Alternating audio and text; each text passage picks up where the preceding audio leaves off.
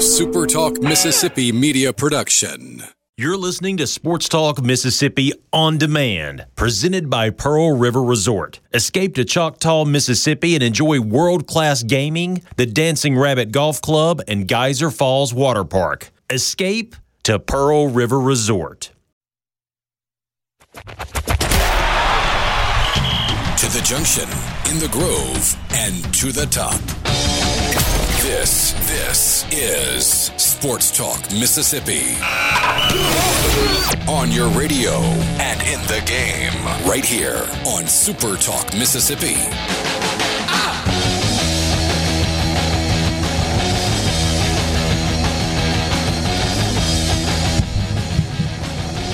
Monday afternoon, new week. This is the week in which we will celebrate our country's independence. Independence Day coming up on Thursday, the 4th of July. Everybody will, uh, or most everybody, will get a break on Thursday and uh, a little time on the grill, maybe a little time on the water, some fireworks mixed in. This is a fun time of year and a, uh, a fun week. Glad to have you along on this Monday to start off the new week. I don't know that reading comprehension is um, is 100% for everybody.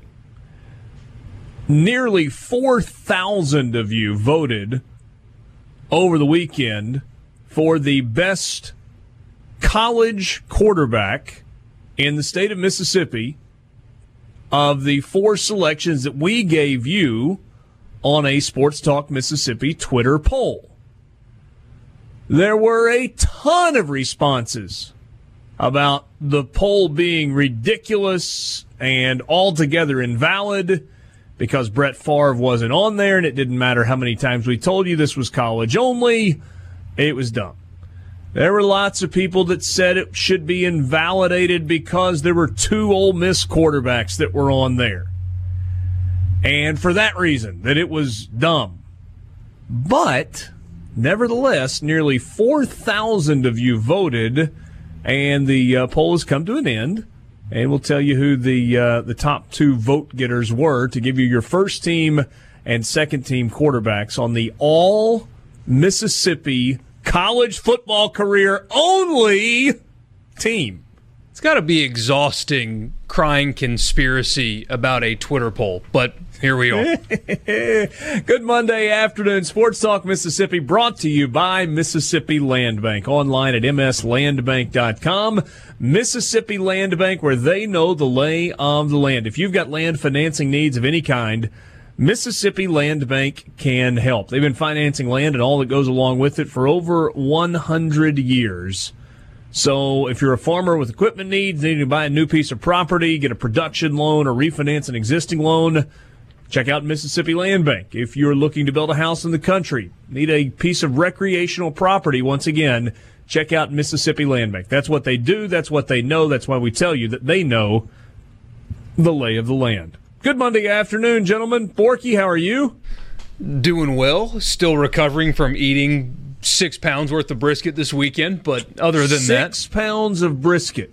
Yeah. So literally, I, I, had a seven pounder that I made, and it was excellent. And I ate six of the seven pounds, more likely than not. As, as you can imagine, even though she's pregnant, my wife uh, would not like split it down the middle with me, so I ate the rest. Okay. Well, there you go. And it was good. It was good. You know, I used the uh, the Malcolm Reed method. Uh, the okay. guy he, he's been on our show before. He goes on JT a lot. Sure. Um, it was a little too dry, but it was my fault. It was still great, but I could make it even better than I did. I, I just I kept it on without the foil too long and didn't mm. foil wrap it in time. Was was my mistake, but it was still. I mean, excellent because I'm I'm good at this. Oh yeah, I hear you. Something like that. I hear you. Hey, Dad, what's up? Not much, man. Happy Monday to you too. And here we are, like you said, on a uh, a Monday, just a few days away from July Fourth, where I will. Uh, I, I, didn't grill this weekend, but I, I will be this uh, this Thursday. There you go. I like it. Two weeks from today, by the way, SEC football media days back in Hoover this Ooh. year. Perhaps the last time it will ever be in Hoover. Maybe. Don't know but I think that's a distinct possibility. Or ever's a long time. Maybe the last time for a while that it will be in Hoover. Looks like Dallas it- is probably on the that way. horizon. Yeah. St. Louis back Louis to Atlanta? mentioned. God. Wait, Oh, St. St. Louis. Louis. Putting it in St. Louis would be so stupid. Why? It's just a city. You got to travel to any of these places.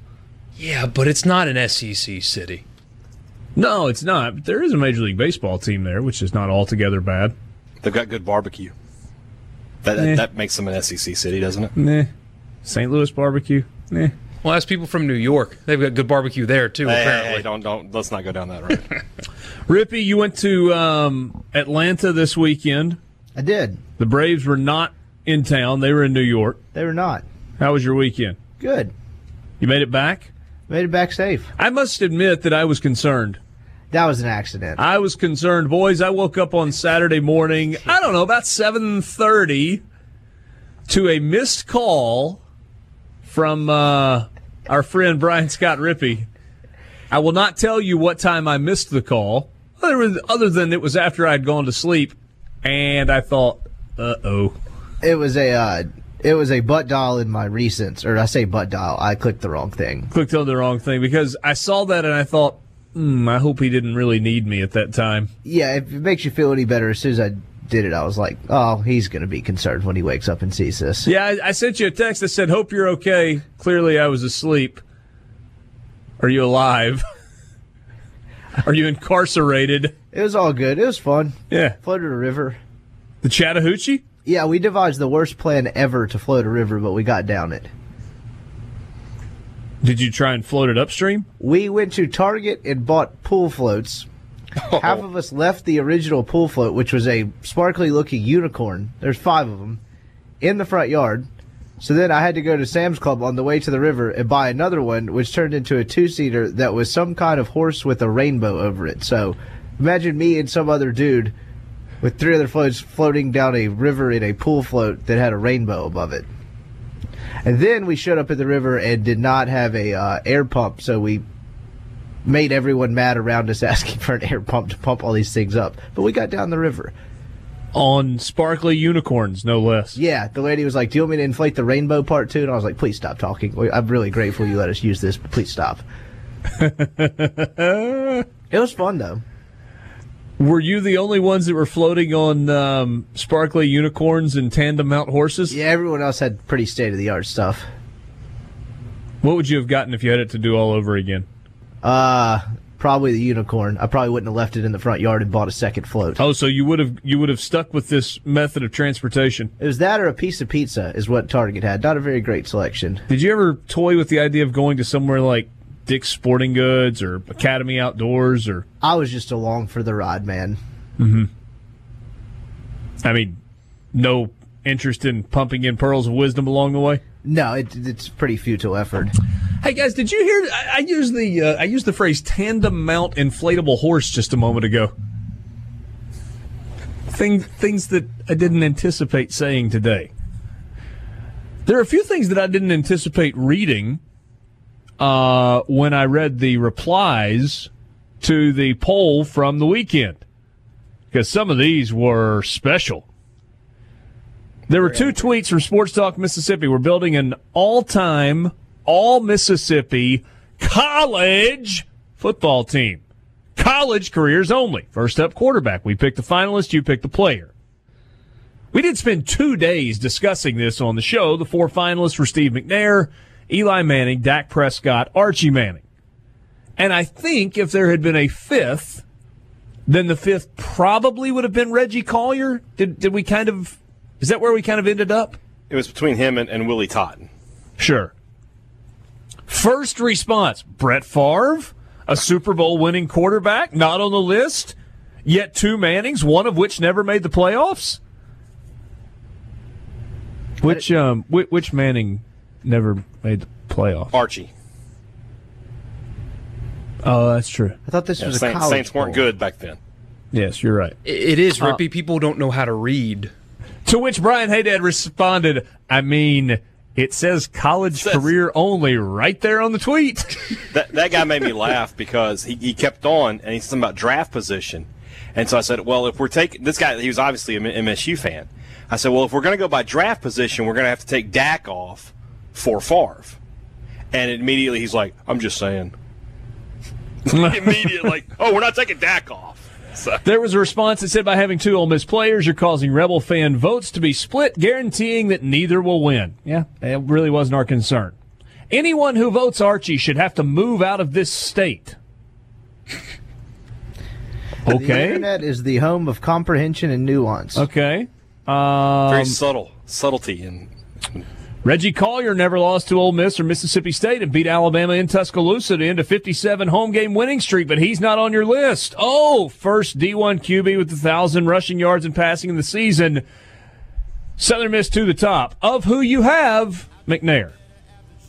But it's a reasonable argument for Reggie Collier. I, Collier, I, I, don't disagree with this.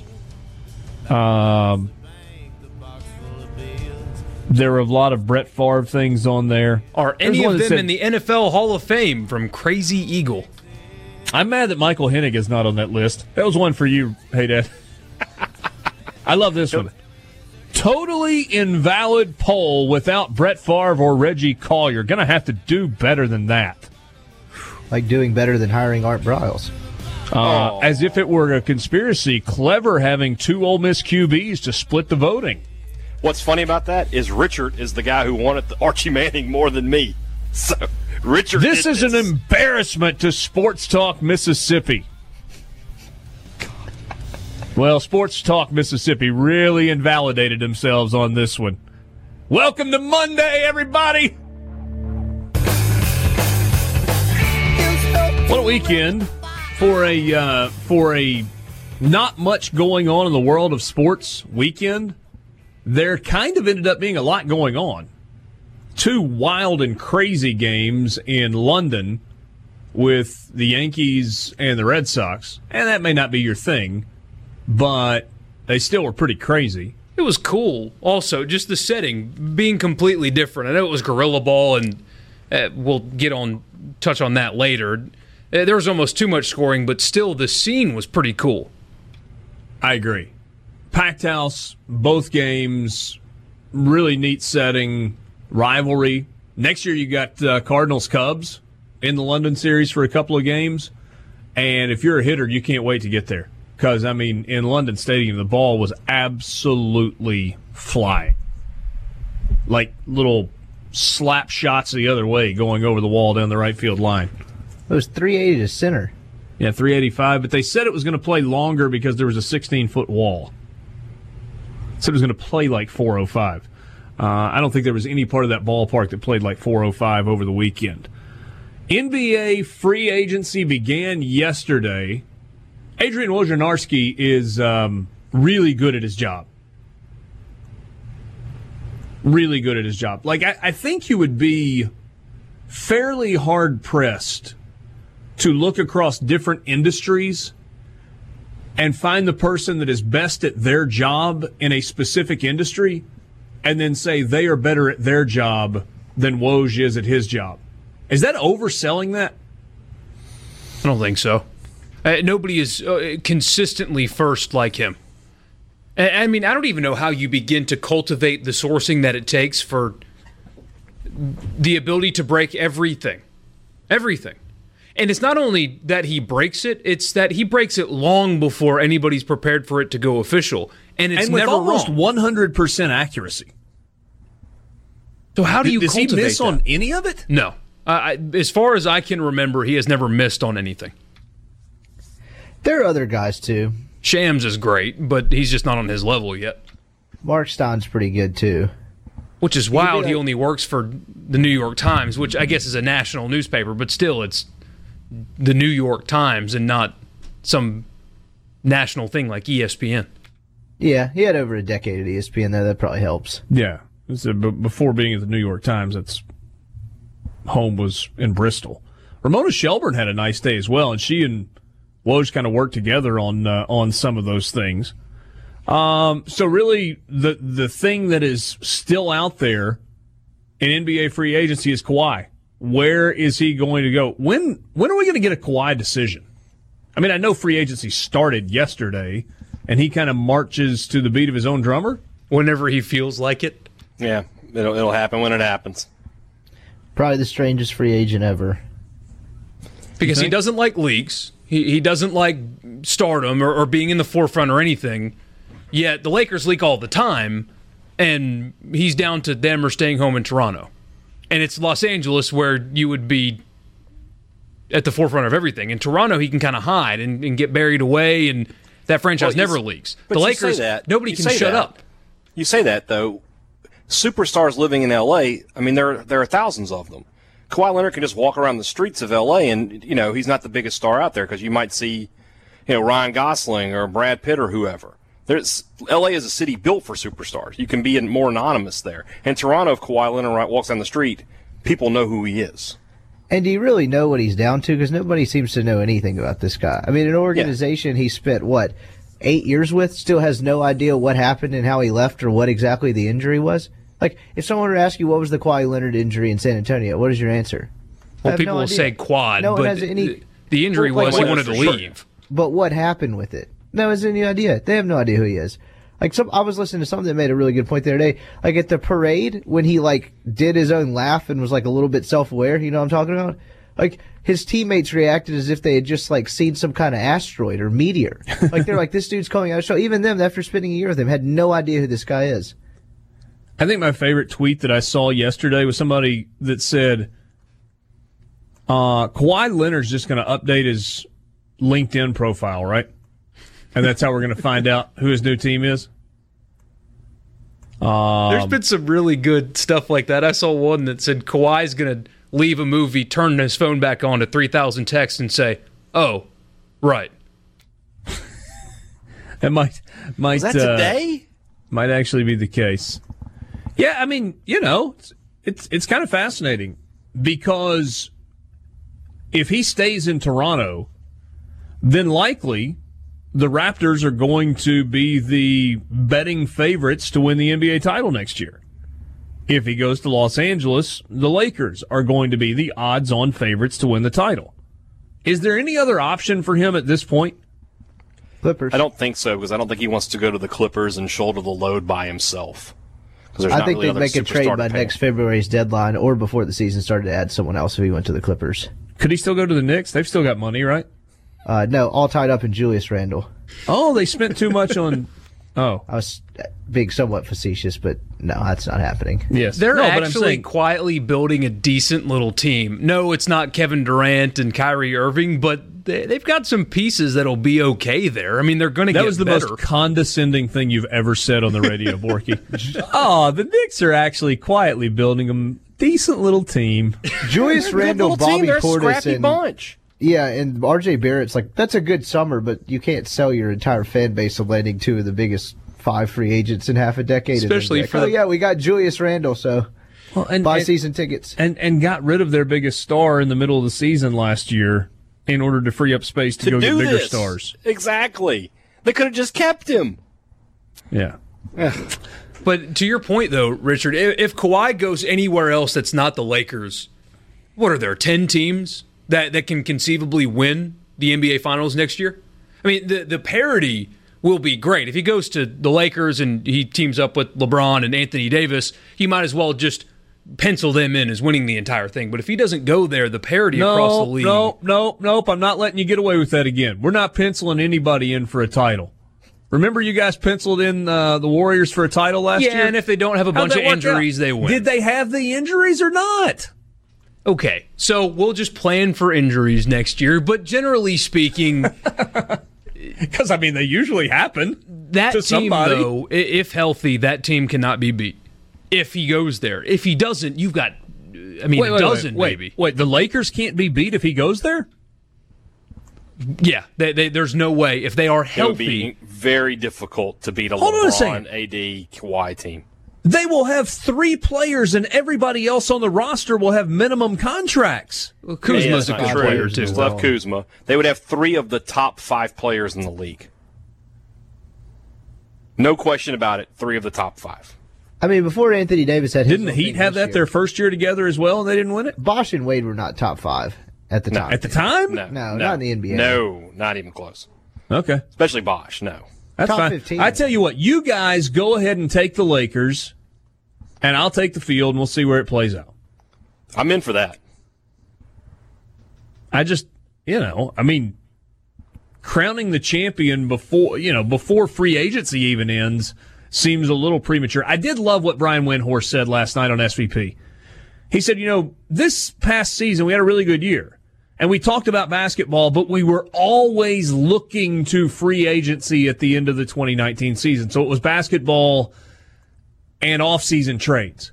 This coming year, because 2020's free agent market is going to look nothing like it does this season, it's basketball and basketball. And to Borky's point just a second ago, even though he just crowned a title for a team that only has two superstars, one of which is old, and we'll see if the other can stay healthy. Uh, no, I said are, if Kawhi goes there and they're healthy, nobody's beating them. I, I understand that, but okay, fair enough. I, that, yeah, I don't want to put words in your mouth on that. So if he goes there, but again, who's to say that Kawhi doesn't end up having to shoulder the load there all by himself all over again? because Anthony Davis doesn't doesn't exactly have a history of staying super healthy, and True. LeBron's like like forty seven. He is not that old. His hairline will tell a different story. How old is LeBron? Thirty four, isn't he? He's thirty four. How many miles are on those tires? A lot. Way more than thirty four year old worth. He'll be fine. Okay. Keep on keep on thinking that, Mr. Purple and Gold fan. I will. And I hope they're great because it'll be so much fun to watch. Yeah. I mean, that's the thing. You, you set up for a really fascinating league. And by the way, the Pelicans got better yesterday. They did. I love the J.J. Redick pickup. He's coming off his career best season. J.J. Redick is 35 years old. Doesn't have quite as many miles on the tires as LeBron does, but 35, coming off his best season, averaged 18 a game. And with what's coming to New Orleans, having a legitimate outside threat to be able to spread the floor a little bit, that's a nice pickup and he's never once missed the playoffs. Really? Really. That's a nice stat. 15 years in the NBA. He's had a really good career. Would you have thought when J.J. Redick was wrapping up at Duke that he was going to make $117 million in the NBA? Sports Talk Mississippi with you in the Renaissance Bank studio.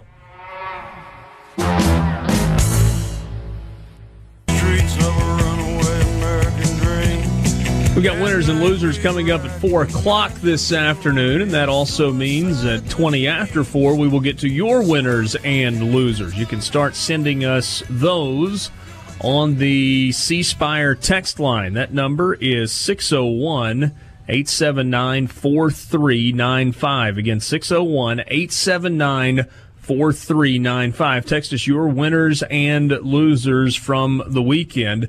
At a C Spire Repair Center, they love making happier experiences for you. That's why they've got one hour phone repair, fixing any phone from any carrier with certified parts and technicians. Visit cspire.com slash repair to find a repair center near you. They've got 20 locations across the state from Oxford all the way to Gulfport. C Spire, customer inspired. Again, the C Spire text line 601 879 4395. Um, we'll circle back to some of the NBA stuff and got a bunch of other things to uh, to get to. But let's wrap up the quarterback portion of the Twitter poll from the weekend. So we put the, we we debated this on Thursday. We talked about it more on Friday. And then when we wrapped the show up on Friday, we said we would put this Twitter poll up and you would be able to vote through the start of the show today. 3,888 votes. The four finalists, and, and for the people that said, well, why didn't you make five or six finalists? Because we couldn't get the people at twitter.com to allow for more than four vote options in the Twitter poll. That's the reason we narrowed it to four, and that's the reason it was so hard. The four finalists were Steve McNair, Eli Manning, Dak Prescott, and Archie Manning. Are there reasons the vote turned out the way that it did? Sure. Of course there are. Did people just vote for their favorite player on their favorite team? Absolutely. Some looked at it and said, I don't really care who my favorite team is. This is the guy that I think the best quarterback is. But that's okay. This is not a scientific process. It's something for us to have fun with. And if we're being completely honest, can we be completely honest here for a second, Borky? It was a long-standing conspiracy. 100% honesty here. This is not really about naming the all time team. This is more about us spending the next month and a half talking about and reliving the careers of some of the all time great players in the state of Mississippi. Because that's kind of fun to do. And it's a pretty good historical exercise as well. I think it's good for me to go back and look at Reggie Collier's numbers and learn more about him. Whether he makes the four, he's the quarterback, or eh, forget about that for a second. And it's not a slight of your team, it's not a slight of your town, and it's not an insult to a player one way or the other. It's just a way for us to take a little bit different look at football history in the state of Mississippi. So again, the four finalists were Steve McNair, Eli Manning, Dak Prescott, and Archie Manning. What we told you is we would narrow the finalists to four, and then the top two vote getters would be the first and second team players on our all Mississippi all time college football team. Eli Manning got the fewest number of votes. He got 15% of the 3,888 votes. We're going to have a tie for second place. We won't break ties. Kind of like the SEC, we won't break ties. Dak Prescott got 43% of the vote. And so Dak Prescott is our first team all time Mississippi quarterback for college. And tied for second team all time, Steve McNair and Archie Manning, who both got 21% of the vote. Did they get exactly the same number of votes? I don't know the answer to that because Twitter doesn't break down the exact number of votes. It gives you percentages. So we've got Dak Prescott with 43% of the vote and Steve McNair and Archie Manning tied for second with 21% of the vote. Reaction? Uh, it's one of those where I'm I'm surprised, but I shouldn't be because I knew pe- people were going to vote with their heart. Uh, I voted for McNair for full disclosure, uh, but uh, yeah, I, I, I like Dak. I would not have voted for him over McNair, but that's just sort of where we are. Yeah. Yeah, I was Borky? a McNair vote, but I also learned that people are really insecure. Why do you say that? Because apparently, I mean, with Twitter polls, that like you're personally victimized by either not having your player on a poll or having a player that you don't like on a poll. And just uh, we are just bad people that have these platforms, and we use them to force our bias onto all of you instead of just having some fun in July. Here's an opinion, but an opinion that will not trump the results. Fine with me. Dak Prescott is not the best college quarterback in the history of the state of Mississippi, in my opinion. However, he got 43% of the vote, and so in the overwhelming opinion of those of you who voted, Dak Prescott is the best college quarterback to have ever played college football in the state of Mississippi. It has nothing to do with where he is drafted, was drafted, has nothing to do with his pro career, which is the reason that Brett Favre is not obviously the number one overall choice. Let me ask you this. If we had taken Eli Manning out of the poll and had put Brett Favre in there, with the clear understanding that this was college career only, what percentage of the vote do you think Brett Favre would have gotten? He would have won because even though we had even though we had the clear under, understanding of college career only, people still would have just voted for Brett Favre. Okay. And it's the same way with, with, with Dak. I mean, if if you college career only, I mean, McNair had a better college career, but Dak won. There you go. So So, Dak Prescott with Steve McNair and Archie Manning tied for second. there you go. There you go. Live I with will that. say this: I can live with this result. If Walter Payton doesn't win this next round, I'm t- I say we take the vote away and we just name it. That All right, so we will go from quarterback to running back next. Borky says he thinks we should go with 20 personnel for our all-time Mississippi team. Yeah, I don't want to do a tight end. Is that okay? Some great tight ends in this state. Ooh, no, I don't think that's okay. Wesley Walls, Reggie well then, Kelly. well then, how then how do we do it? Do we just do two wide receivers? We go twenty one Yeah. personnel with two wideouts. Yeah. I wanted We'll to do three. School. We'll go old school. All right, so we'll go twenty one personnel and just do two wideouts, which I think is going to be harder than running back. Oh, it will be difficult, but Got got to have the tight ends. Couldn't you? I mean, this is Why- why not? science Let- here. let- you yeah. could do three wide receivers. Let's go three wide end. receivers and a tight end. Yeah, because that's 12 guys. Auburn gets away with that all the time. We could do it. We put like eight guys on the uh, first the, team the All all SEC NBA. basketball team is nine players. Well, Yeah, that's a it- problem. it's okay. we Well- could do. We could do three and a tight end. That still makes enough sense. Just go one running back. You got a fir- just go single back. You'll have a first team running back and a second team running back. We'll go three wide receivers, a tight end, five linemen, a quarterback. Does that not work? I mean, again, we're not taking the field. I say we do both. Okay.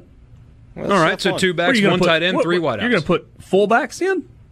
I thought y'all wanted two running backs, I want two running backs. two running backs, three wide receivers, and a tight end. Yeah. We can put fullbacks in if you want to. Again, this is. I I just made a rule. You can make one too, but I think it would be. I just think it would be easier. Is my point. If you did two running backs and three receivers, Well, but do we have enough running backs that that's justified? it's a great question. To get to two, absolutely. Yeah. Well, but I mean, we need to get to four finalists. I think just we can like get we to did. four pretty easily as well, though. I think We'll we get to four finalists, and then the top two vote getters will be the two running backs a first team running back and a second team running back. We don't have to go to two back sets.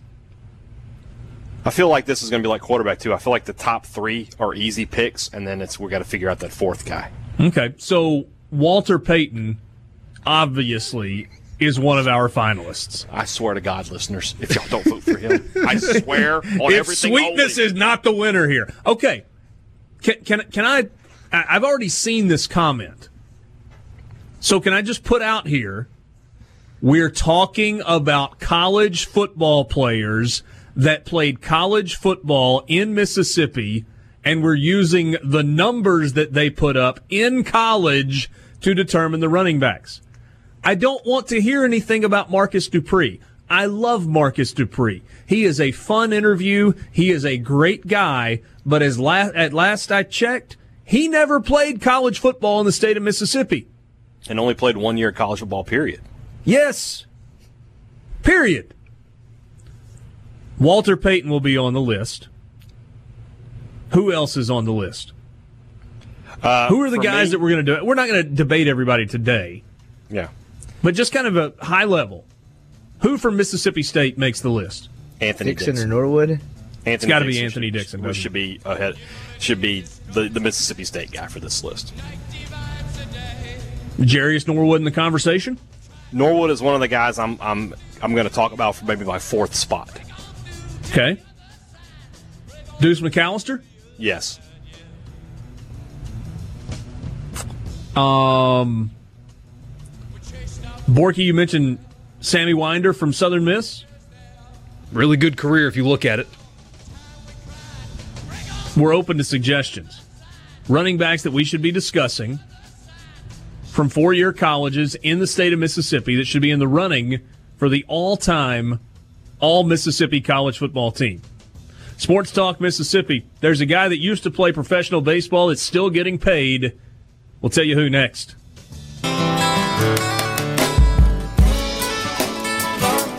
Hey, Will and Eupora wins the day on the uh, C Spire text line. Did you see this, Hey Dad? Will in Eupora. I did not see. it. Talking about all time running backs in the state of Mississippi, he said, God. Brandon Holloway up the middle is where my uh, I'm putting my money. Trying to get my eye to twitch. that is fantastic. We're glad to have you along this afternoon at Sports Talk Mississippi, streaming online at supertalk.fm. Richard Cross, Michael Borky, Brian Haydad, and Brian Scott Rippey. Happy Bobby Bonilla Day. We, we, we mention this story every year because, well, it's the, uh, the gift that keeps on giving.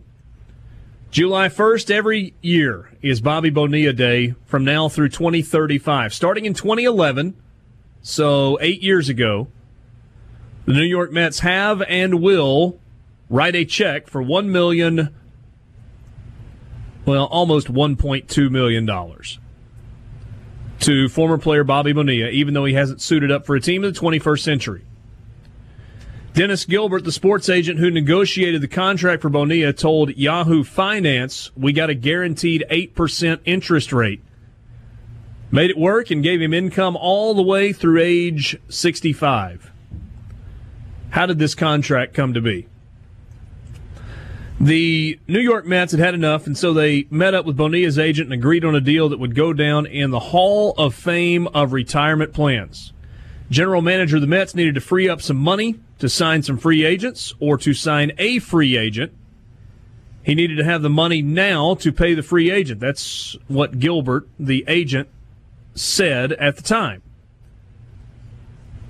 and the Mets owed Bobby Bonilla $5.9 million in the year 2000. The deal became to defer the 5.9 million into future earnings for Bonilla instead of paying the 6 million dollars, 5.9. They would make payments in the amount of almost 1.2 million from 2011 through 2035 by releasing Bobby Bo and signing that deal, the Mets freed up $6 million to sign free agent Mike Hampton, who went on to become the 2000 NLCS MVP. So it wasn't an altogether bad deal for the Mets. When Hampton left after they lost to the Yankees in the World Series, the team was awarded the draft pick that would ultimately bring them team captain David Wright. So, again, it was not an altogether bad deal for the Mets. The other part of the story was this was the time in which Fred Wilpon and the Wilpon family, owners of the Mets, were investing heavily with Bernie Madoff, who was running a Ponzi scheme that was guaranteeing massive returns on money in perpetuity. They didn't know it was a Ponzi scheme that was the case for a whole bunch of other people, and they thought that this deal would end up paying off for them in the long run. Well, it turned out it was a Ponzi scheme. They lost a whole bunch of money, and Bobby Bonilla continues to get paid. Now, there are financial wizards, financial gurus, if you want to read these stories, they're out there that will tell you in reality, this is not the best deal for Bobby Bonilla. If he had gotten the entire $6 million and had invested it wisely, then he could have made more money in the long run than he ultimately is going to make by getting a check for 1.2 million once a year through the age of 65. I don't know how you guys manage your money. You probably do a better job than I do. But if you tell me I could get a $6 million check all at once right now, or five years from now, I could be guaranteed a check for 1.2 million a year for 25 years. You know which one I would take? 100 times out of 100. And I don't care what the math on it is. I would take the 1.2 million for 25 years. It's guaranteed income and I know I'm not going to blow all the money at once. I'm with you. Uh, you could say, oh, it'd be hard to blow $6 million. Yeah, I mean, it would be. But get the $6 million, pay off your house, buy a big fancy house, whatever you want to do, and pay it off. Take some elaborate vacations. Think that now you can go buy a boat and buy a lake house or a vacation home. And guess what? That 6 million's gone. Wait the five years, continue to work in the meantime, get a check for 1.2 million, have a bad year, blow it all, and guess what? There's another check for 1.2 million coming next year, and another one the year after that, and another one the year after that, and so on for the next two and a half decades. Pretty cool deal for Bobby Bonilla. Which would you take, Borky? Lump sum of six million or the payout over 25 years. Yeah, I know those economic people are smart or whatever, but give me the million dollars every year until I'm 65, please, and thank you. Rippy, would you go one way or the other? You come from a smart, banking savvy family. I'm probably taking the uh, 25 years plan. Yeah. Just seems like there's a lot less room to screw that up. Just my thought. Winners and losers coming up next in the Renaissance Bank studio. Quick first hour on this Monday, Sports Talk Mississippi, streaming online at supertalk.fm. Richard Cross, Michael Borky, Brian Haydad, Brian Scott Rippey. Glad to have you along. Sports Talk brought to you every day by Mississippi Land Bank. Check out their website, mslandbank.com. I tell you all the time about Mississippi Land Bank and what they do, but if you want to kind of figure out a little bit more for yourself, just go and kind of check out the uh, all that they have to offer on the website. Outlines all of their different types of loans. You get locations as well. Branch locations in Senatobia, that's where their corporate headquarters is. Clarksdale, Cleveland, Indianola, Corinth, Tupelo, New Albany, Starkville, Kosciusko, and Louisville. Those are the branch locations for Mississippi Land Bank across North Mississippi, and that's the area they service. Basically, Highway 82 North. If you've got land financing needs of any kind, Mississippi Land Bank can help you. They've been financing land, refinancing land, and all that goes with it for over 100 years. Again, the website, mslandbank.com. We're glad to have you along for the ride this afternoon. If you would like to be a part of the conversation, you can on the C Spire text line, 601 879 4395. Again, 601 879 4395. What's more awesome than getting the new device you want?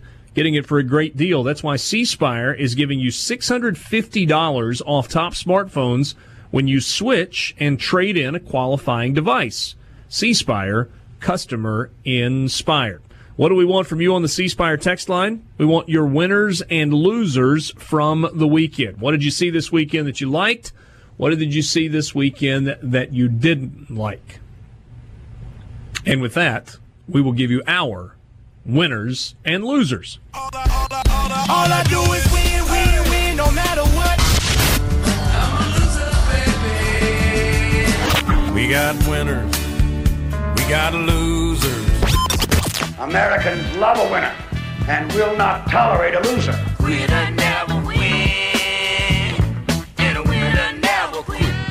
All right, so winners and losers from the weekend. Start off with a little golf. How about Nate Lashley?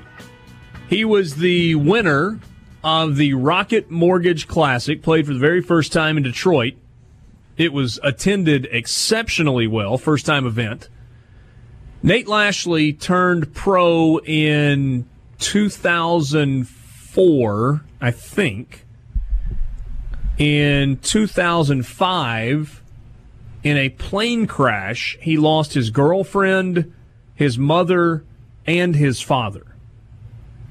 Fast forward to, ah, I may be off by a year, it may be 05, 06. You going to correct me? I think he turned pro in 05, but 04 they were on the way back from a college event and that happened. Okay, so I was off a little bit on the time, but the general facts are there. Fast forward to 2019, and Nate Lashley wins on the PGA Tour for the first time in his career. He's in his late 30s, and that's a life changing win. He now has status on the tour. He's bounced back and forth between multiple tours, even this year. And he went out and he played great golf. Had a pair of 63s. He opened the tournament with a 63. He's the second wire to wire winner on the PGA Tour this weekend. And you can tell the people that cover golf. I was listening to some PGA Tour radio stuff, and guys that have been around the tour for a long time really, really excited for Nate Lashley to get his first PGA Tour win. So, neat story there from Detroit. Nate Lashley, a winner this weekend. Borky, who you got? A guy named Joe Westerman, because you might think you're tough, but you're not Joe Westerman tough. He plays rugby for Hull FC in the British Super League. In a rugby game this weekend, he got tackled and he rolled up on his back and held his right leg in the air. And you could see that his kneecap had moved to the side of his leg off of the front of his knee to the side of his leg. So he lays there and starts slapping his kneecap over and over and over again back into place. He slaps it five or six times. It goes back in the middle of his knee. He, hmm. he bends it to make sure he's good, gets up and finishes the game. Never came off the field. Wow. Hey, Dad, give me a winner. I'm gonna go with MSU women's basketball, or as they're called this week, USA Team over there at the World University Games. Uh, they won their opener today, a friendly opener today against Japan. Uh, final score was 79-78. They were down 10 at the end of the first half, but had a, a big game from Jessica Carter. She's one of the names that the state's going to look to replace Teaira McCowan with. She had 24 points and eight rebounds, including a three-point play in the final seconds that uh, that won the game for the uh, for the Bulldogs slash Americans. All right. Hashtag America. Rippy? You took mine. So I guess I'll just go very generic. I'll go. The, Wait, hey, Dad did or I did? You were No, going to you go with did. MSU women's basketball? No, no, I was going with uh, Richard's um, golf one. I guess I'll just be generic. Then I'll go to the Nets. I mean, they crawled out of maybe the largest hole in NBA history with that Celtics trade that sent all those washed up big three. Like they they were cratered for like almost a decade for that. Now they're the team in New York, and there's really not many uh, much other way to put it. They're the interesting team in New York, and you know what? They've only been there six ish years, six seven years, maybe longer than that. Maybe a little longer than that. I don't remember exactly. Um, Mikhail Prokhorov, the Russian billionaire that's the owner of that team, he and Jay Z, right? Roc Nation. Roc Nation. Um, so yeah. Hey, here's another winner for you. Earlier today, the youngest woman in the draw at Wimbledon beat the oldest. 15 year old Cori Gauff, an American, beat five time Wimbledon champion Venus Williams 6 4 6 4. By the way, she's 39 in a first round meeting between the two players with a 24 year age gap.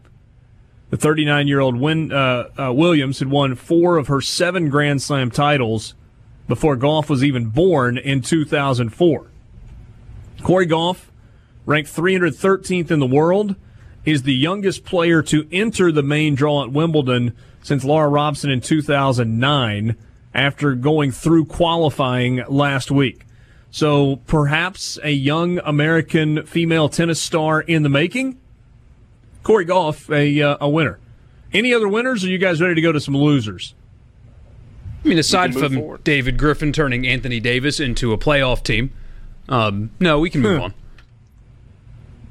The job that he's done is remarkable, Borky. It's almost as if when you hire competent people, they know how to do a good job. It's amazing. You replace incompetence with competence, and suddenly it's like, hey, Yeah, we know but- how to run a franchise. But but it, it can't be that simple, can it? No, uh, what he's done. I mean, an uh, asset that won it out, one player that won it out, and he turned it into three promising young guys, a bunch of draft picks. Luckily, the number one player in the draft, and then got a veteran shooter and a veteran center uh, from one guy. It's incredible. Pretty impressive. Hey, Dad, give me a loser. I'm going to go with the same loser I always go with on this week King George III. Suck it, England. America. That was pretty good. Well played. And the U.S. King women's George. national team will uh, will take down England as well this week. By the way, my favorite character in the um, hit Broadway musical Hamilton is King George. There you go. If if if you ever see Hamilton, you'll love King George. All right, I'll check it out. Yeah, you uh, you should do that. Rippy, you got a loser? yes. Uh, the Mets. The New York Metropolitans. Related to Bobby Bonilla or otherwise? Uh, no, so unrelated. Been a real rough couple. So they've lost a ton of games in a row. Though they did win last night and stopped, I think, what was it, seven or eight game losing streak. But they, um, they put two. I'm, I'm making sure I have this right. I was trying to go back and look it up. I don't know if anyone else saw this. I'm pretty sure they put two former players in a tribute video of former Mets that are like no longer with us, that are still very much alive. Um, and then when they apologized for it, they misspelled one of the dudes' names. No one else saw this. Yeah, missed that, that was going to be mine. Yeah, Yeah, Richard, they did a tribute video honoring the 1969 World Series team, and uh, we're we're honoring those who have passed. And two of the guys they honored, live and kicking. Je- uh, Jesse Hudson and Jim Gosger, um, very much alive, but the Nets pronounce the Mets pronounced them dead. Uh, so jury's still out on what the actual status is. I guess I, I think I'd probably go with them over the Mets word. Um, and then when they apologized, they misspelled Jesse's name. So that that's tough. Really sad news out of Major League Baseball. This doesn't necessarily qualify as a loser. Tyler Skaggs, who is a pitcher or was a pitcher in the Anaheim Angels organization, in fact, started on Saturday night, has passed away in Texas. The Angels game against the Rangers tonight has been postponed, and very few details out at this point. He was uh, found dead earlier today kind of just the middle of the rotation guy for the Angels. Uh, pitched again on Saturday night against the Oakland A's. Worked four and a third, couple of hits, two earned runs. Details surrounding his death at this point unclear, but that game tonight has been canceled. Sports Talk Mississippi in the Renaissance Bank studio. All right, we open winners and losers up to you. If you haven't sent them to us yet, you can do so on the C Spire text line 601 879 4395, or you can tweet them to us at Sports Talk MISS. Some of these are pretty good. Lucas in Union says Steve Stricker is a winner for winning the U.S. Senior Open in his very first try. I think they played that at the uh, Notre Dame golf course in uh, South Bend, Indiana this weekend. And I didn't follow it throughout the weekend. David Toms went low, low, low on Thursday, but it was Steve Stricker. Steve Stricker's kind of got it figured out, right? This is a guy who was really on top of his game, playing the best golf of his career, but his kids were getting a little bit older, and he said, "Yeah, I'm not going to keep playing every week. I'm not going to go with a full tournament schedule anymore. I'm getting a little bit older. Want to be around for my kids' stuff. I'm still going to play in some majors, and I'll still play in a few other events, and then I'll play some on the Champions Tour when I uh, when I get there." But he took some time off. But when he's played, he's continued to play at a really, really high level. So good for Steve Stricker for winning. Lucas also gave us the Brooklyn Nets and the U.S. women's national soccer team. He says his loser, the Knicks, the Knicks, and the Knicks. Random winner I forgot to put in. So Damian Lillard signed a four-year, $196 million supermax with Portland. Jeez. That is $50 million more than the endowment of where he went to college. Am I doing the math right? Is that 49 million a year for the next four years to play, play basketball? Pretty special. Wow. Good work if you can get it, all that good stuff. But yeah, he went to Weber State, and their endowment's 140 million. That backcourt is comprised of Weber State and Lehigh alums. Go find guys that can play.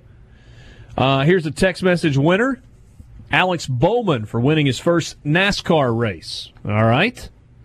Uh, Jerry in Brookhaven pointed in about uh, Nate Lashley that he didn't even qualify for the tournament until Wednesday.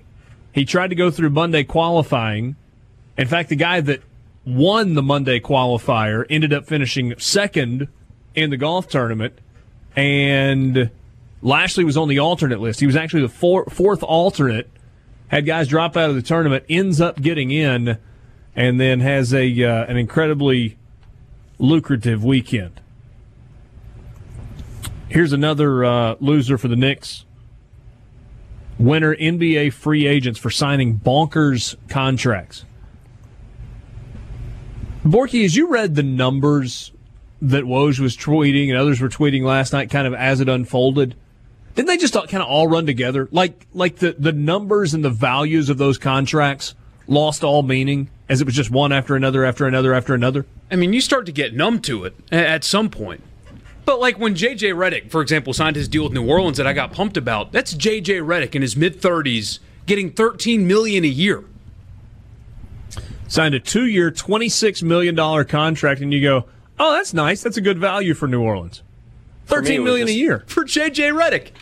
It was just about looking at the teams. I just assume the teams will make the math work. I'm just interested in where the players are going. The money was sort of irrelevant to me, although yeah, it's it's huge numbers. I just expect the numbers to be huge at this point.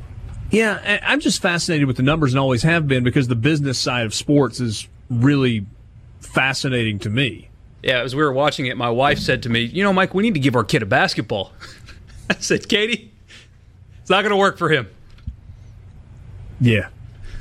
not in I mean, it was it was to the point where you were looking at the deals that were popping up that were two million, uh, two years and ten million dollars, and you go, huh, "Bummer for that guy." Everybody else is getting paid. He only got ten million over two years. That's the reality of the NBA. That is a different reality for all of the rest of us in life. Winner. My seven year old daughter dominated the monkey bars on the Ninja Warrior section of the trampoline park. Well done. Uh, Will says that he's a loser because he had plans to go to Pickwick for the 4th of July, but they fell through. I'll say I'm a winner this weekend. This comes from the 601 because I got to meet the great Ric Flair. Woo! Beat you to it, hey, Dan. It's all right. Was it a good woo, though? It was good. Uh, it's an interesting take because there are a lot of people that would have Megan Rapinoe as a winner. Two goals for the United States against France. Loser is purple purple hair anti American girl soccer player. Also talking about Megan Rapinoe. I do. I mean, they're making this run. They're the best team in the world. All this stuff. I would like to read ab- about that team, not her and her feud with Donald Trump. Like there are other girls on that team, other women on that team that I would like to read about and know more about. But that's all. That's all you can get is Megan Rapinoe not phased by feud with president. It's like give me something else. I understand that's a story. I get it. I know it's a story. The president and this player engaging in back and forth through the media is a story, but there's also more stories, and it's a disservice to the rest of the team that they're not getting covered at all. I wonder if that could lead to any internal conflict. Yeah, you would think, right? I, I was. But I guess with the way she's playing, Yeah, uh, they'll forgive it, but y- you know, shouldn't you win a championship first before you start telling everybody what you're going to do in celebration? Yeah, arguably. Um, U.S. men's national team in soccer. They beat Curacao 1 0 yesterday, but everybody's kind of saying it was terrible. Yeah, they played real passive for the last like 75 minutes of that game, but Curaçao's fascinating. So it's a small island country, right? Just north Yeah, of Venezuela. 160,000 people, but it's I I don't know what you call it anymore. The Netherlands doesn't own Curacao, but it's one of those situations. All but 5 players on that team were born and raised in the Netherlands, which is a soccer factory. But they knew they weren't quite good enough to make the Netherlands national team, so they all go play for Curacao now. So they grew up in Europe and they get to go live and play in a tropical island country now. It's pretty cool. Semifinals of the Women's World Cup, England against the United States tomorrow afternoon. Uh, 2 o'clock Central Time if you want to watch it. And then on Wednesday, the Netherlands, previously mentioned, but on the women's side, will play Sweden. And so you'll have either England or the United States against either the Netherlands or Sweden for the um, Women's World Cup title. That final is coming up on July 7th. Anything we're missing from the weekend as far as winners and losers go? I don't think so. Anyone? Yeah. Well, Covered it? You know, if you want to continue on with NBA, what Charlotte did with Kemba Walker is embarrassing. Fair enough. What are you guys going to do for the 4th of July? I got to put together a menu, man. I don't know. Sleeping off a hangover, probably. From the 3rd of July? Yeah. Big third of July. Guy? you might have a problem, Borky. No, no, it's uh, It's just a random Wednesday night. no. I told you I, we're having a, a small get together with the very few friends that I got, and Oh, yeah, that's right. yeah. So I don't know. I buddy of mine's taking his uh, taking his son to the uh, Gold Cup semifinal in Nashville. United States against who are they playing? Jamaica. Jamaica. That's right. The team that knocked him out of the semis two years ago.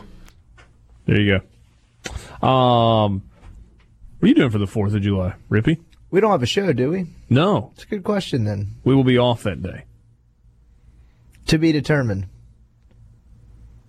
Should I like invite you to come to eat with us or something? That'd be nice. Okay, you're invited. Hey, Dad's my plus one. Uh, I think Hey Dad's busy. I mean, I Although can I, don't know I that I've heard time. him invite you for a Fourth of July meal. Yeah, what gives? Ah, man, that's a long way to drive home. You know, with a slight buzz. Plus, we're, it's it's uh, Pringles theme this year. I'm out. I got a couple people that sent me pictures of Pringles over the weekend. How'd that go? Not a nice move. Yeah. Hey, Donald sends us a message. He's got a winner to add. Logan Cooke, former punter at Mississippi State, who is now in the NFL with the Jaguars, came home this past weekend and hosted a free football camp for young children in his hometown of Columbia, Mississippi. That's really cool. I got a quick one from our friend Rebecca Turner. Maddie Jasper of Tupelo competed in the USA Weightlifting Youth National Championships. First place in the snatch. She put 182 pounds over her head. She's 16. Whoa. It's impressive. Well done. That's like putting a Rippey and a half above your head. Yes. At least. Give or take. Give or take. Sports Talk Mississippi with you. Those are your winners and losers from the weekend. Got a bunch more to get to when we come back in the Renaissance Bank studio. I got a text message on the C Spire text line, and thanks for this. I'm not sure who it's from. 601 number. Um, read about this over the weekend. Tony Robichaux, who is the head baseball coach at Louisiana Lafayette, is in intensive care after a heart attack, and it's the second episode that he's had in about a week. Um, so he had a tar- heart attack a little over a week ago, had to go back to the hospital with complications, maybe a second heart attack. Uh, there was a lot of concern about him, and uh, the the message on the C Spire text line said he's built that over uh, that program over in Lafayette. In a lot of ways, it's one that mirrors the program at Southern Miss. Um, it's a pretty good comparison, actually. Uh, Tony Robichaux considered to be a really, really good baseball coach. Uh, so hopefully things are okay with uh, with him as well. We are counting you down to the start of the college football season. Today is July 1st. I don't know if it's August 1st exactly. It may even be a couple of days sooner, but we're a month away from the start of fall camp. And for what it's worth, NFL teams report like a week and a half sooner. So we're really getting there. Wow. Hey, Dad, has it gotten here too quickly, or are you ready for it? You know, Y- yes. just- the answer is well, yes. yeah, it's a little bit of both. I mean, it's only been a few days since I, you know, a week now, I guess, since I was in Omaha. So I, I still haven't completely disengaged from baseball. I did my podcast today about baseball, to be honest with you. Um, so I, I, when we get to media days, that's when it'll start feeling like football for me, I think. A couple of weeks of downtime and uh, a little bit of a transition, but that's it. I mean, it's just a couple of weeks now. The the idea of baseball ending at the end of May and then football starting in September is kind of a foreign concept these days. Uh, it's more like baseball goes toward the end of June and then football practice starts around the first of August. I know Rippey is excited about getting out to uh, cover fall practices, which really should be labeled summer practices. Yeah, they call it fall camp, but it's it's really hot. There, there's little fall about it, Very true. except maybe the guy's falling out because of the heat. That was pretty dumb. All right, dad joke. Yeah, that was terrible. Dad joke Mondays now. It was. I mean, it was even Changing it up. stupid. Like before it came out of my mouth, and I knew it, and I just couldn't not say it. What we can do though is uh, continue the countdown of 100 teams in 100 days. This day is bananas. B A N A N A S. This day is bananas. 100 teams in 100 days.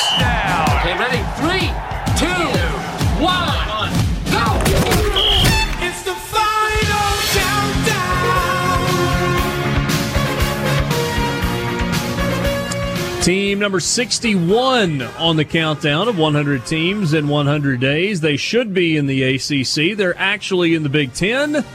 The Maryland Terrapins. The Turtles.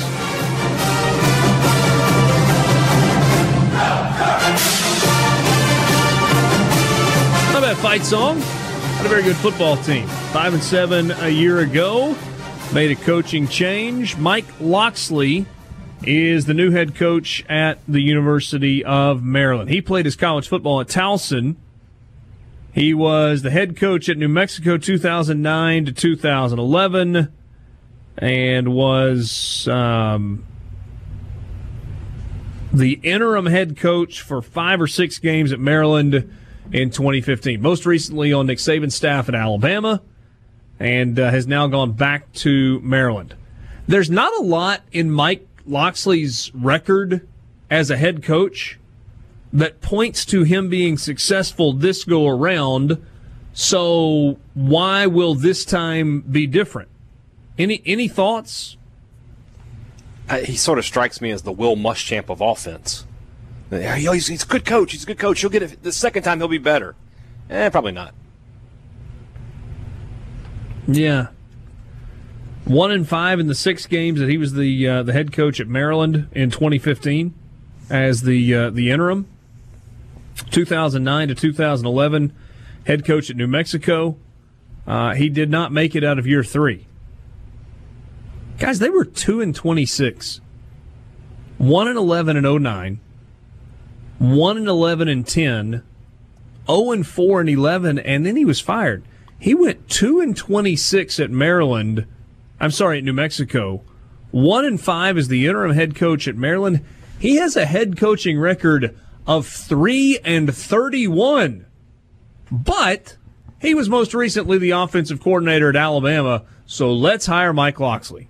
When you take a group of underachievers like that Alabama offense and get the numbers that they got with those kind of players, that tells you he's doing a great coaching job. And now he's going to share a division with Ohio State, Michigan State, Penn State, Michigan. It'll be fine. Good luck. But the selling point is that he like went and worked under Saban and kind of recouped his career, allegedly. It worked so well for uh, It's a Sarkisian. rehab facility Lane Kiffin. for coaches. It's worked for Kiffin, okay.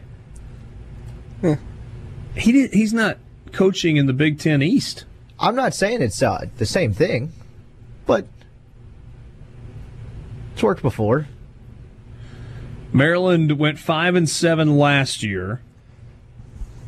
And I mean, you remember all the. I mean, Maryland needed a fresh start, and maybe there weren't a ton of guys that were lining up for the Maryland job. Um, they open with Howard, then they play Syracuse, and go to Temple. They get Penn State on a Friday night at home. They go to Rutgers. They go to Purdue. Rutgers is the only team that they're picked by Phil Steele to finish in front of in the Big Ten East. Um, they're they're picked tied for fifth with Indiana. I mean, g- give me a reason to believe that Maryland is going to be okay under Mike Locksley. I mean, is there anything that you see that makes you believe that? They do own a two-game winning streak against Texas, That is true. Texas is not on the schedule this year. so that's that's not good for them. They, they should try to keep that going. I know You know, promoting the the. I'm sorry. I was just going to say, you know who the quarterback's likely going to be? For Maryland, The yeah, who? the Virginia Tech grad transfer Josh Jackson. Ah, That does nothing for you. no, He wasn't bad at Virginia Tech. he was all right. Yeah. I would think that it would be hard to be a Maryland fan to be excited about a football season coming up right now. I got a friend who's a Maryland fan. I'll, I'll holler at him. See what he says. You should. You should. Uh, you should do that. Scott Van Pelt's a Maryland fan. That's true. They, one of their most famous alums, also one of our most famous Mississippians, Who's that? Jim Henson, is a Maryland Terrapin. How about that? Who else on the famous alum list for Maryland? Larry David, Connie Chung, Huh? and let's see if you know who this person is. Sergey Br- Sergey Brin. Do you know who that is? Yeah, he's the uh, co-founder of Google. Worth a cool fifty bill. Think he could donate some of that to help the football program? You, if, if they ever got him on board, they they could be a power. Hey, Sergey, we, we don't really need a lot. I mean, if you could give us like, fiftieth of your net income. Or, or even one one hundredth. I mean, like a five hundred million dollar donation, and you could spread it out over five years. Yeah. You'd never notice it gone. Well, they don't need the donation to the university. What they need him to do is find the right person to slip some of those. Yeah, send him an ESPNU 300 list and let him disperse it how he pleases. Yeah, that's more like how he can actually help. Through Google stock, or eh, it's probably too much of a paper trail. Yeah, Yeah, no, got to be let's- cash, man. It's cash only. Yeah. Stock options don't work. And get them We the could- new if we could Google defer car. those, you know. Whatever happened to the Google glasses? Not everything's not everything's a winner, you know. People aren't willing to sacrifice their dignity to wear stupid glasses, I guess. You would though, wouldn't you, Borky? If somebody paid me enough, I'd wear anything, but no, I wouldn't put those on yet. Wait, Did Did you guys do the like Tiger Cubs, Cub Scouts, Boy Scouts thing growing up at all? I did not. No. No. So I never made it to Boy Scouts, but I did Cub Scouts and whatever was before that. And like there was a Boy Scouts magazine that came. It's called Boy's Life, and it had like all these you know like camping stories and different places you would go, and you know if you get stuck, you know in a bear cave trying to survive in the wilderness, you know how do you fight your way out of it with a spoon, that kind of thing. I mean, not. Yeah, exactly. Uh, but there was always like three pages of classifieds in the back of the magazine, like where you could buy little gadgety stuff, you know, like a Yeah. like a pocket knife with a flashlight on it or whatever else. There was always an advertisement in there for um, X-ray glasses. Did those ever actually work? I never could convince my parents to let me order them for fourteen and ninety five plus shipping and handling. Feel like if they were functional, that would be a legal liability. Yeah. I mean, like if you put them on and you can just see through people's clothes, uh, it just it was hard for me to wrap my mind around how that actually worked. But I never tested them out to uh, to try. Maryland, team number sixty one on the countdown of one hundred teams in one hundred days.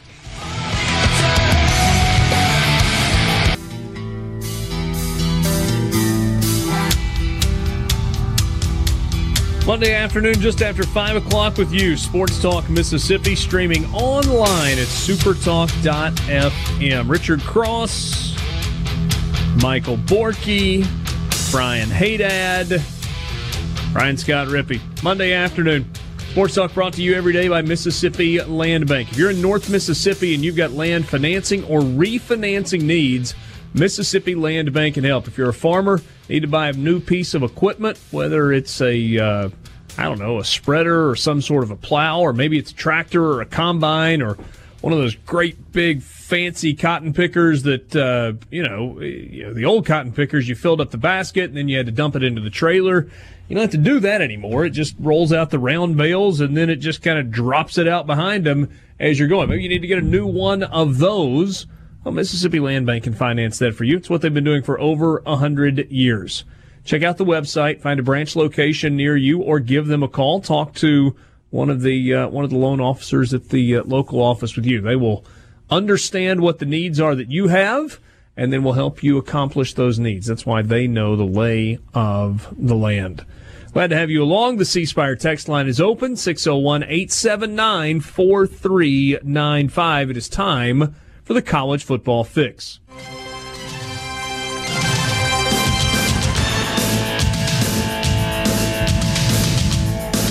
College Football Fix is driven by Ford and your local Mississippi Ford dealers. You can start your search for a new car or truck or SUV online at buyfordnow.com. But that's all that should be as a start. Just kind of see what they've got to offer. And then go to your local Mississippi Ford dealer and get behind the wheel of an F 150 or maybe the Expedition Max or maybe it's the uh, Explorer, that fantastic midsize SUV that I guess it's a full size SUV that uh, has been around forever and has just gotten better and better and better. Great financing deals, great incentives. And if you are a military member or first responder, then they've got extra special savings for you from now through next Monday. The extra special savings for military and first responders ends next Monday, so be sure to take advantage of that and don't miss out on the savings. So today for your college football fix, last chance you. Not last chance you Mississippi style. When East Mississippi Community College was featured, but last chance you Oklahoma, right? Or was it Kansas? Kansas. Kansas. The controversial coach at the center of the recent Netflix series Last Chance U, junior college in Kansas, is suddenly finding himself at the center of a much more serious crime. Okay, you remember this guy's name, right? Jason Brown. Independence Community College, Independence, Kansas. Got into some trouble. You remember what was it? He had a, a player of German descent on his roster who he told him, I'm your Hitler. Right? Yep, that's the guy. That, that- that's the guy that we're talking about here. That was a bad move. Just at the surface level. Yeah, that's not something that intelligent people say. Now he's been indicted on 10 different charges. Per the Parsons Sun, eight of those indictments were for felonies, four for blackmail, four counts of identity theft, and two more for criminal false communication. Just misdemeanors. How about this? I really wish he was going to be on Last Chance to You this year to kind of go through this story. So he was getting bad press. And and Borky, correct me if I'm wrong. I, I, I know you linked the story here. I read a, a longer version of this over the weekend, and this is what I remember for. He's getting some bad press. And he wants the bad press to stop. So he sends a cease and desist letter to two different news outlets telling them that they are being ordered to stop with the false allegations. But he doesn't send it on Jason Brown letterhead. He says that he is an attorney for the Cochran firm.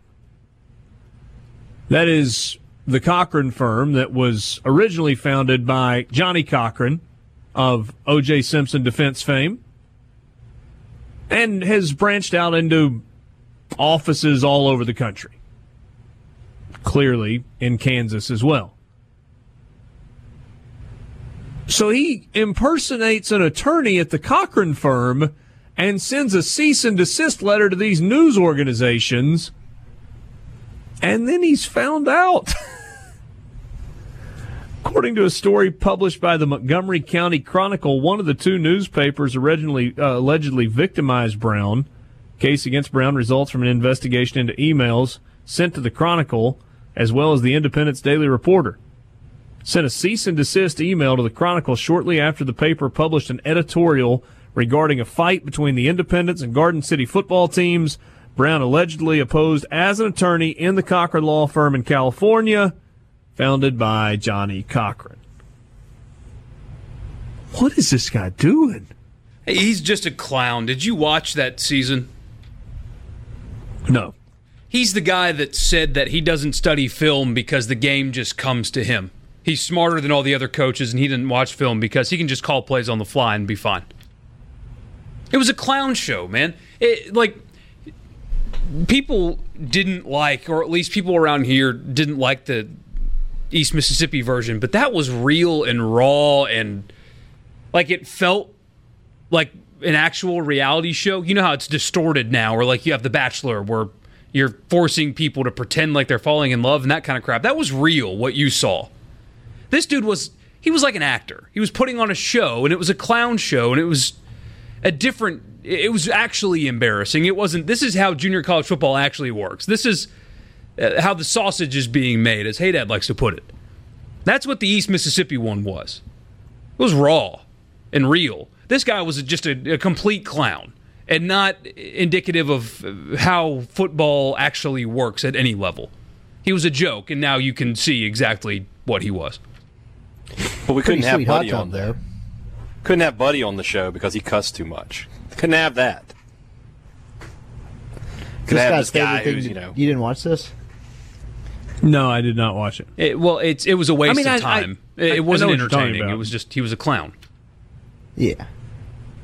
You said he was a hot tub guy. Yeah, his favorite thing, he had an outdoor hot tub. They'd film him in there while he's smoking cigars.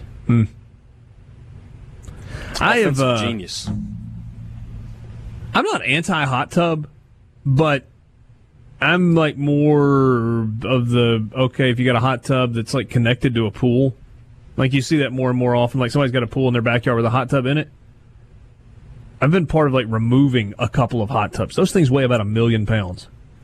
I'm going to bet this guy told everyone he met how big his hot tub was. You think so? Yeah, and how many different settings it had. Hey, Dad, are you a hot tub guy? Love to get in the hot tub. Have you got a hot tub at your house? I do not. You ever thought about putting one in? I have not. I don't make You that came- Richard Cross money. Well, I was just going to say, if you came across a little extra cash, you think you might put one in? If if if I had the disposable income to put one in, yes, that would be a, a high on the list of considerations. Hmm. Would your wife be on board with it? I don't know. That's that. I haven't ever had the money to just come to have and have the conversation with her. You know, hey, we have this cash laying around. What does it cost to buy a hot tub? I don't know. I got a friend who's got one. I, I should ask Right. him. I got a lot of friends today. Evidently, I got friends to do this and that. Must be nice. New. Anywhere between two and four grand if you get a nice one. Yeah, for a nice Cigar one. yeah. not included. You can get the uh, the inflatable bubble jet one though for five hundred bucks from Walmart. Well, see, that might be a good way to start. That'd be kind of a way to uh, try it out and see how much you really like it. Yeah, I think your girls would be a fan. I think so. They love to get in the pool, so why not? I had a buddy that got one of those little cheap twenty-five dollar inflatable pools for his kids. He sometimes goes and sits in it himself. Like at the end of the day, you just go like sit in the pool. Said he's gotten more use out of that than like anything they've bought for their kids in the last couple of years. Kids just love water. Yeah. My mom got you know the little uh, little turtle sandbox that's got a lid on it. You've seen those before, right? Everybody's got one of those. My mom got one of those for uh, for Francis. Didn't put the sand in it; just started filling it up with water. She like lives in that thing. We kind of went off the rails a little bit. So, uh, what's going to happen with Jason Brown? Is he going to jail? Probably. He's going to big boy jail. You think he deserves it Yeah. Probably. for this, or just he's just a guy that would benefit from going to jail for a while? Sure. Society's probably better with him not being in it. Sports Talk Mississippi in the Renaissance Bank studio. Glad to have you along on Sports Talk Mississippi, streaming online, supertalk.fm. Thanks for being with us on this Monday afternoon. Uh, text line is open 601 879 4395. 601 879 4395. So, tomorrow on the tomorrow morning on the uh, the Gallo show, you got a real live debate. How would you feel about um, Paul Gallo as your debate moderator? He's not going to put up with any funny business, is he? No, Or you, you'll get answers to his questions. Yeah. You'll give answers to his questions? Yeah. He's going to get the answer. Tomorrow, the Republican candidates for the office of Secretary of State, Sam Britton and Michael Watson, will debate live on the Gallo Show from 7 until 8. Republican Secretary of State candidates, Michael Watson, Sam Britton, debating live with Paul Gallo as the moderator. He will not let that thing get off the rails. Wonder if either of them will speak Spanish like Beto did. Is it Beto or Beto? Uh, whatever. That guy's not winning anyway. But uh, You don't think so? Not not a chance. I saw the the funniest thing though is after he decided to just start speaking in Spanish. Uh, I do follow a couple of political people on Twitter, and one of them said, "Wow, that was really impressive. He failed to answer the question in two languages." Hey, don't forget the seventh annual Palmer Home for Children Radiothon is on Thursday, July 25th, right here on Super Talk, Mississippi. You'll find out Palmer Home for Children rescues and restores children. It's a faith based organization that doesn't take any government money, so we need your help. One of the many ways that you can help is by donating an, uh, an item to our Radiothon online auction. The money raised from your item will go directly to help these children. If you've got something that you'd like to donate to be auctioned off during the Radiothon, please email us. Donate at supertalk.fm. Your business will get great exposure across the state on Supertalk Mississippi. Plus, it's a great cause. And I hope you'll be thinking a little bit about the Radiothon. Uh, you know that we are going to be asking you to make donations. We're going to be asking you for money on Thursday, July 25th. So as opposed to being surprised when we ask you uh, in about three and a half weeks, uh, give it some thought between now and then. And uh, maybe talk to your spouse, or if you're single and don't have to talk to your spouse, maybe talk uh, uh, talk to yourself about it. Think about it a little bit, and think about what you might be able to do or m- might be willing to do to uh, help the children of Palmer Home during the seventh annual Super Talk Mississippi Palmer Home for Children Radiothon. Really special day, and one that we look forward to every single year. All right, so let's try to walk through what happened yesterday on day one of NBA free agency. The Brooklyn Nets were the big winners. Kevin Durant, even though he was not going to play this year, Kyrie Irving, and DeAndre Jordan are all headed to Brooklyn. I think most people would agree that this makes Brooklyn a contender. Does it make Brooklyn a contender this year, or is it still a year away? If if KD was healthy and he was coming in ready to go, they would they would might be the depending on what happens with Kawhi, they might be the favorites in the East. Okay. Um, but with him being out, I mean, and with an Achilles injury, you just don't ever know. But they probably are going to have to wait. They- They'll be good this year. They, they look like a playoff team, but they won't be. They won't be a championship team until KD is back and fully healthy. Rippey, what was the appeal for these guys to go to Brooklyn? Good young nucleus? I think it was more so Kyrie wanting to go to New York, but not wanting to deal with the Knicks. So I guess some sort of structure. I don't know if it's a young nucleus because the core of that just got traded or is about to get traded to Golden State. Um, and then Durant is friends with Kyrie Irving. A lot of times it's simple as that. I think there'd been a better chance Durant went to the Knicks if he had not blown out his Achilles.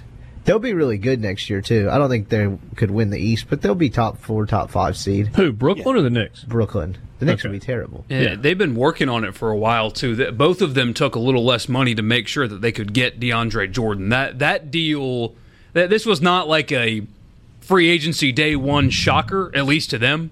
This was something they had been working on for a while. They wanted to play together somewhere, and, and they brought Jordan on and took less money to do it. And paying DeAndre Jordan ten million dollars a year is probably not the greatest idea, but whatever. Their roster has a ton of depth, though. Too much money for him? That's a lot of money for a dude like that. It Doesn't feel like a lot of money in the current NBA landscape, though. Fair enough. All right, so Klay Thompson signs an extension with Golden State. He gets a max deal. Uh, the Warriors bring in D'Angelo Russell. So Klay Thompson, Steph Curry, D'Angelo Russell. They lose Andre Iguodala. He goes to the uh, to the Grizzlies. For now, You don't think he'll stay with the Grizzlies? Probably buy him out and end up in the, with the Lakers. that's right. Oh, Stuff's an ever spinning wheel. no kidding. Would he not be a good piece for the Grizzlies? I think they're more so trying to like get some stuff off the book, so buying him out, opening up some a roster spot. Okay. Um, fair enough. Are the Warriors set to contend next year with Steph Curry and a healthy Klay Thompson? And Absolutely. D'Angelo Russell, oh yeah. And Draymond Green, yeah, that team's still good. But the could, problem is could you're win not the gonna get title, and I wouldn't be surprised. March. Surprised. Yeah, they, they, they, but once they're healthy, yeah, they're they're still as good as they're still really really good. Is are are the Knicks as big of a disaster as everybody wants to make them? Nope. No. I'm going to be hot take guy and say that it- it's a risk one way or the other, but it's justifiable not offering Kevin Durant a max contract, considering he'll be 32 by the next time he touches the floor, and he's a seven footer coming off of an Achilles injury. It's a risk, especially because your entire fan base wanted you to make that offer, but them not doing so is understandable. He's in his 30s. He tore his Achilles. As you guys mentioned, you'd never really come back from that 100%. The sample size is far against Kevin Durant than it is for him. And Is James is James Dolan now the most hated owner in professional sports? Mm-hmm. Mm-hmm. Like current? Yeah, currently. Oh, okay. Yeah, probably. You had somebody else you were going for? Like Donald Sterling or something when he was with the Clippers? Well, I was going with that. Jeter's not very popular at the moment. That thing might be headed in the right direction in Miami. Maybe. It's starting to look a little better. Michael Jordan's a really bad owner. He's a really bad owner. Charlotte let Kemba Walker go. The dude that runs the Suns is really, really bad as well. I forget his name. Tarver, Fair. is that his name Robert Tarver. Yeah. Um, is still pretty good, right? Al Horford signs with Philly. Tobias Harris signs an extension. Some people say they maybe have overpaid for him.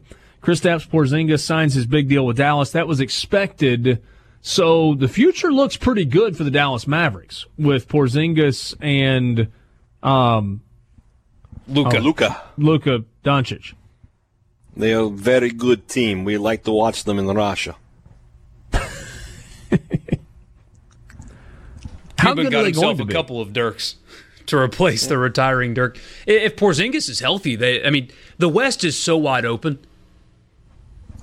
Really is. There's there's good teams in the West, but I mean, right now, outside of maybe the Suns, and I'm trying to think of who's else on the bottom. Who, who's not? Who would you say? Yeah, there's no way they make the playoffs. Memphis and probably Minnesota. Yeah, Unless they get You think Sacramento's got a shot? Yeah. Okay. Almost Oh yeah, yeah. year The ago. Kings have got a, a. They have an interesting young team. And they held on to somebody just re-signed with Seattle, with uh, Sacra- excuse me Sacramento. Harrison Barnes. Yeah. Yeah. Um, Jimmy Butler goes to Miami, proving what lots of other people have already said. He doesn't really care about winning, but he sure got paid. And they also sent Hassan Whiteside packing already. New Orleans signs J.J. Redick to a two-year, twenty-six million dollar deal. They traded two second-round picks for Derrick Favors. And Borky, you think they are now a legitimate playoff team? They can be. Uh, the West is so wide open, maybe not, but they have everything you need. They needed to get Favors for rotations in the big and or at the five. Really, is between him and Jahlil Okafor and Christian Wood will all play the five. They needed that desperately, and they got veteran shooting to space the floor for Zion and Jrue Holiday, who's more of a slasher, and they've got a point guard who can run with pace. I mean, Lonzo can't shoot, but Gentry's system is all about running. They'll be first in the NBA in pace, and suddenly you've got depth and you've got good pieces, uh, good veterans and good young guys, and it's. I mean, that's a playoff team as they're currently built. Sports Talk Mississippi streaming online at supertalk.fm with you in the Renaissance Bank studio. Renaissance Bank, understanding you. All right, so you had baseball in London this weekend. Did you guys watch any of this? Some of it, all of it, none of it? Most Rippey, of normally- the game on Saturday and a little bit on Sunday. Yeah, I watched a few innings on Saturday. The- The Saturday game was insane. Yankees scored six in the top of the first, almost enough to make you tune out. Red Sox answer with six in the bottom of the first. The over under was 11 and a half, covered in the bottom of the first inning. Masahiro Tanaka goes two thirds of an innings, gives up four hits, six earned runs, two walks, no strikeouts, which is only slightly better than Rick Porcello, who worked a third of an inning, gave up five hits, six earned runs, one walk, and no strikeouts. The Yankees used eight pitchers in the game. and so did the Red Sox. Both teams used eight pitchers in the ball game. Yankees scored six in the first, two in the third, six in the fourth, three in the fifth, and then that was it the rest of the way. So they were way out in front. They were ahead 17 to 6, and then the Red Sox scored a run in the sixth, six in the seventh, and then no scoring in the eighth or the ninth. A combined 30 runs and 37 hits with nary an error. Neither team made an error in the game, despite 30 runs and 37 hits. So that was game one. Game two looked a little calmer. Red Sox struck for four runs in the bottom of the first. Yankees got two in the top of the second. So it was four to two going in the top of the seventh inning when the Yankees scored nine. They added another run in the eighth to go up 12 to 4.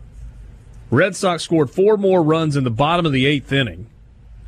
And again, a ton of pitchers used. Seven for the Yankees and seven for the Red Sox.